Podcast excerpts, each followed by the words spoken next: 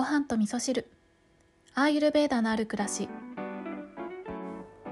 こんにちは。今日もお便りをご紹介しながらお話をしていきたいと思うんですけれども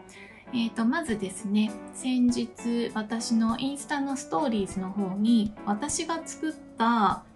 えーと、お香の動画をねアップしたんですけれどもねそれに対して、えー、何人かの方から、うんと、ご質問をいただいたりとかメッセージをいただいていたんですよね。あの自分でお香作れるんですかとかどうやって作るんですかとかねあのそういったメッセージをいくつかいただいていたのでちょっとね手作りのお香のお話を冒頭しようかなって思うんですけれどもえーと、お香はですねすっごい作るの簡単です。あの調べたらすぐね出てくるし何ていうのかな粘土遊びするような感覚で誰でもあの子供でも作れます。手でこねこねして作るだけなのでとっても簡単なんですけど材料も私はインターネットを通して通販で買ったんですけどベースとなるタブコっていうねあの木なんですけどね木の粉がベースになってきてそこに自分の好みの光源ですね香りの素をミックスしていくんですけどその香りの素っていうのも私は天然のものだけで作りたいなって思ったのであのお料理で使ってるような、えっと、シナモンとかターメリックとかクローブとかあとは結構好きなのが白檀とかなんかあのいろいろあるんですよ天然成分のものが。でそれをあの自分の好きな配合で配合って言ってもねなんかもう勘でやってるような感じなのであ今回のはすごい良かったなとかね毎回ちょっと違う感じになるんですけどでもそれをミックスしてちょっとずつお水をスポイトで足しながらちょうどいい硬さになるまで練ってでそれを形を整えて乾かしてもう乾燥させたら、えー、完成っていうねすっごい簡単なので、まあ、ちょっとね材料を揃えるのが多少面倒くさかったり割とあの量が多いのであのちょっとしか使わない方にはねあんまりかもしれないんですけど日常的にお香を炊く習慣がある方っていうのはねあの手作りのお香はすごくねおすすめなのでご興味のある方はね是非やっていただけたらと思います。あの2年ぐらい前に私のお友達のねああいうフレンドのちーたんと一緒にインスタライブでお香作りをした動画があのまだ残ってますのでそちらを、えーと、ごはみそのインスタの、えーとストーリーズの方にねえー、アップしておこうかなと思いますのでよかったらそちらをね見ていただけたらなと思います。はい、ではお便りをご紹介してお話ししたいんですけれどもえっ、ー、とね昨日のエピソードこまりんさんのえーとメッセージをご紹介しながらお話しした回に対してえっ、ー、と、マニラ在住のヨガティーチャーのあやさんですね。うん、あやさんからお便りをいただいてます。こちらのお便りはね、コマリンさんに宛てたお便りなのかなというところだったので、あやさんからコマリンさんへのメッセージを私からお伝えしたいなと思います。えー、今日も配信ありがとうございました。コマリンさんの気持ちすごくわかるなと思いました。私も入社5年目でここから仕事が楽しくなるぞっていう。私も入社5年目でここから仕事が楽しくなってくるぞの時に主人の海外赴任が決まり仕事を辞めて帯同しました。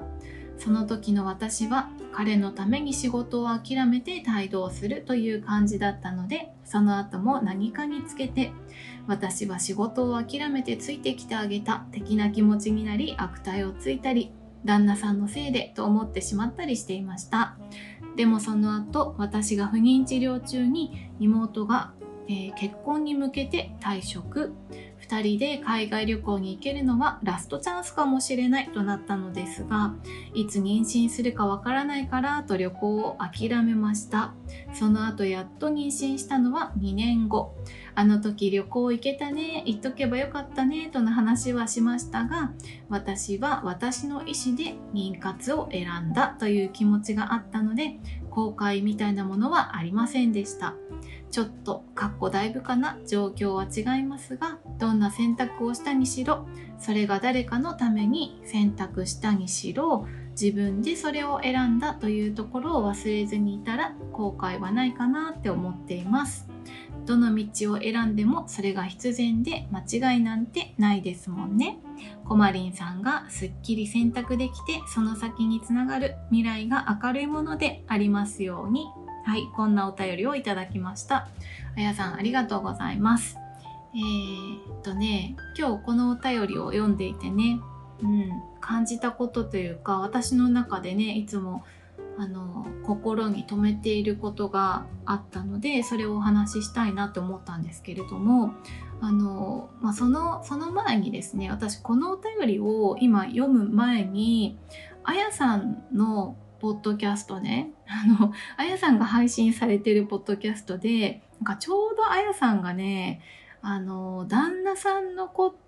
旦那さんに対して私興味ないかも疑惑について話をされてたんですよね。そう。で、その回すごい私結構ツボで面白かったんですけど、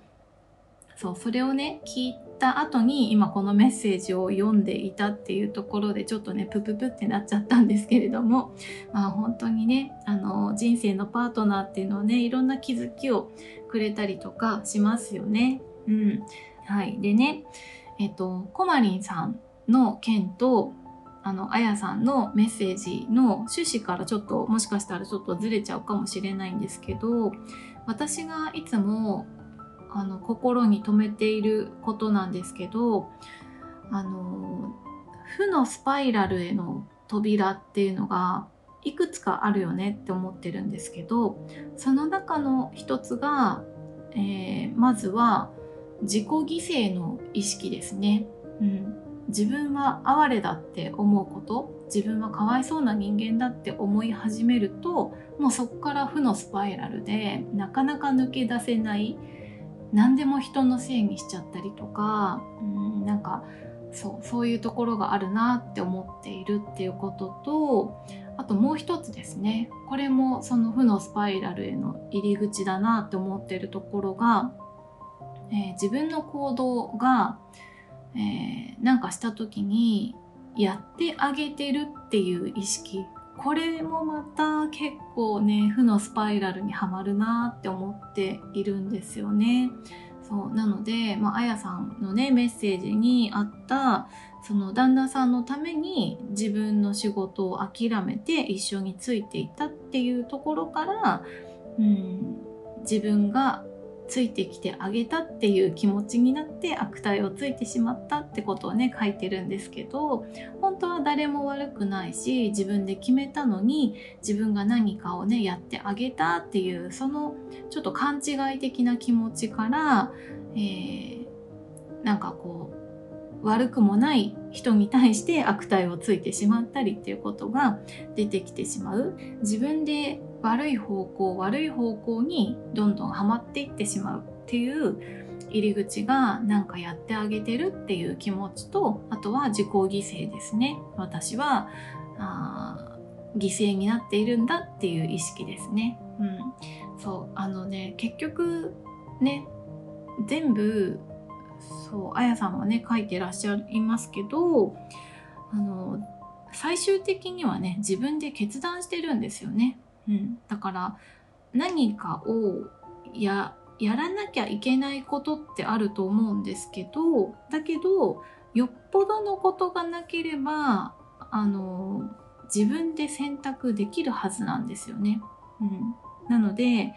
えー、誰かにやらされてるって思っていることだったとしても実はそこから抜け出すっていうことは自分でできることなんですよね。だけどそこから抜け出さないってことはもう自分の責任ですよね、うん、自己責任だと思うんですよね。でもやらされてるって思っていたりなんかやってあげてるっていう気持ちがあるとそれが自分で選択したっていう責任から逃げちゃってるようなねそんなところになるのかなって思っていてそうなるとねその自分で責任を持ってないから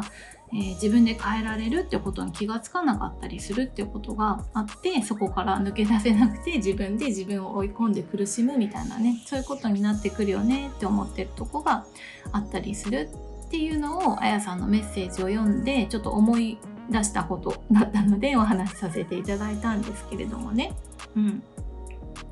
はい。ということで今日はあやさんからのお便りをご紹介しながらお話をさせていただいたんですけれども、いや、あやさんメッセージありがとうございます。で、あの、あやさんのポッドキャストのね、旦那さんのことをお話ししてる回、とても良かったですね。うん、やっぱりパートナーってね、自分の見たくないところをたくさん、えー、浮き彫りにしてくれて、向き合わせてくれるっていう存在だったりしますよね。うん、だから本当に存在自体に感謝っていうとこありますよね。はい。ではですね、うんそう本当はもう一つ今日お便りご紹介したかったんですけど、えーと、私と2号さんは喧嘩しないんですかっていうお便りをいただいているのでそれはまた明日ご紹介していこうかなと思います。それでは皆さん今日も良い一日をお過ごしください。今日も聞いていただきましてありがとうございます。